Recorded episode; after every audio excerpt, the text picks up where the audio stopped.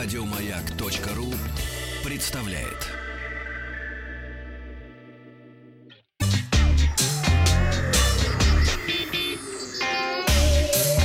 Страна транзистория. Добрый день, новости высоких технологий. И сегодня в выпуске. «Звездные войны» как повод для фишинга, самые популярные аудиокниги года, Facebook борется с deepfakes, Mail.ru разрешает платить прямо из почты, и человек снова проиграл искусственному интеллекту. Фильм «Звездные войны. Скаутер. Восход», который вышел 19 а, числа на российские экраны, уже задолго до премьеры привлек внимание самых разнообразных мошенников. А, эксперты лаборатории Касперского обнаружили в интернете более 30 мошеннических сайтов и аккаунтов в соцсетях, которых якобы можно бесплатно скачать а, копию фильма.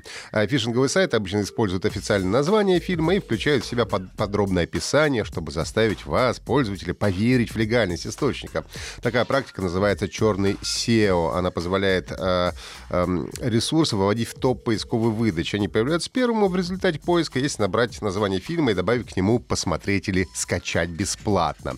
Фишинг — это не единственный способ, с помощью которого мошенники зарабатывают на «Звездных войнах». Под видом отдельных эпизодов «Космической осаде» они прячут на стриминговых сервисах и торрентах вредоносный софт, рекламное программное обеспечение, а также загрузчики, которые э, закрепляются в системе и регулярно показывают вам разнообразную рекламу рекламу или предлагают установить дополнительные желательные программы, так что будьте осторожны, не качайте каку.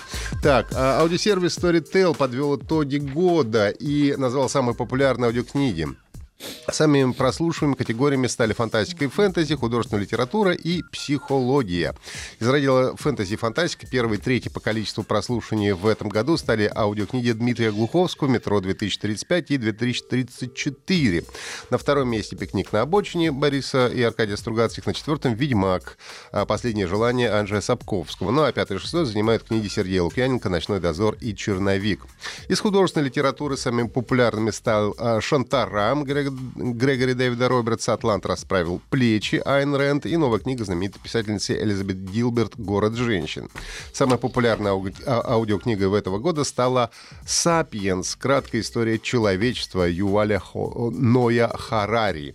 Самой прослушиваемой бизнес-книгой стала «Богатый папа, бедный папа» Роберта Киосаки.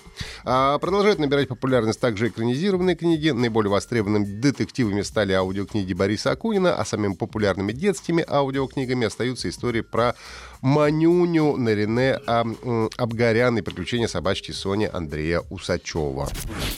В Фейсбуке начали удалять аккаунты с поддельными фотографиями.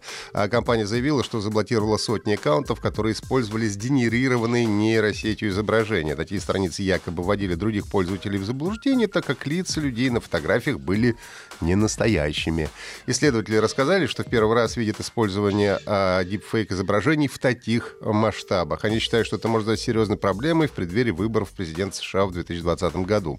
Компания избавилась от фейковых аккаунтов и в Инстаграме всего заблокировала заблокировали 855 страниц Facebook и 72 профиля в Инстаграме. А эти аккаунты были связаны с США и Вьетнамом.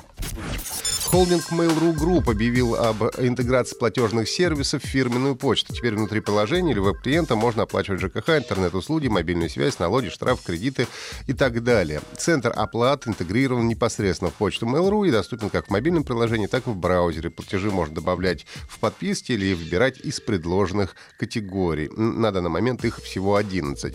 Для оплаты нужно указать платежные данные и при необходимости информацию о компании. При наличии получателя в базе сервиса его реквизиты будут подставлены автоматически. Ну и, наконец, серия из трех игр в матче реванш человека против компьютерной программы поставил точку в карьере международного чемпиона. Ранее Лисидоль сообщил, что он не чувствует за собой сил победить компьютеры, поэтому намерен уйти из этого спорта.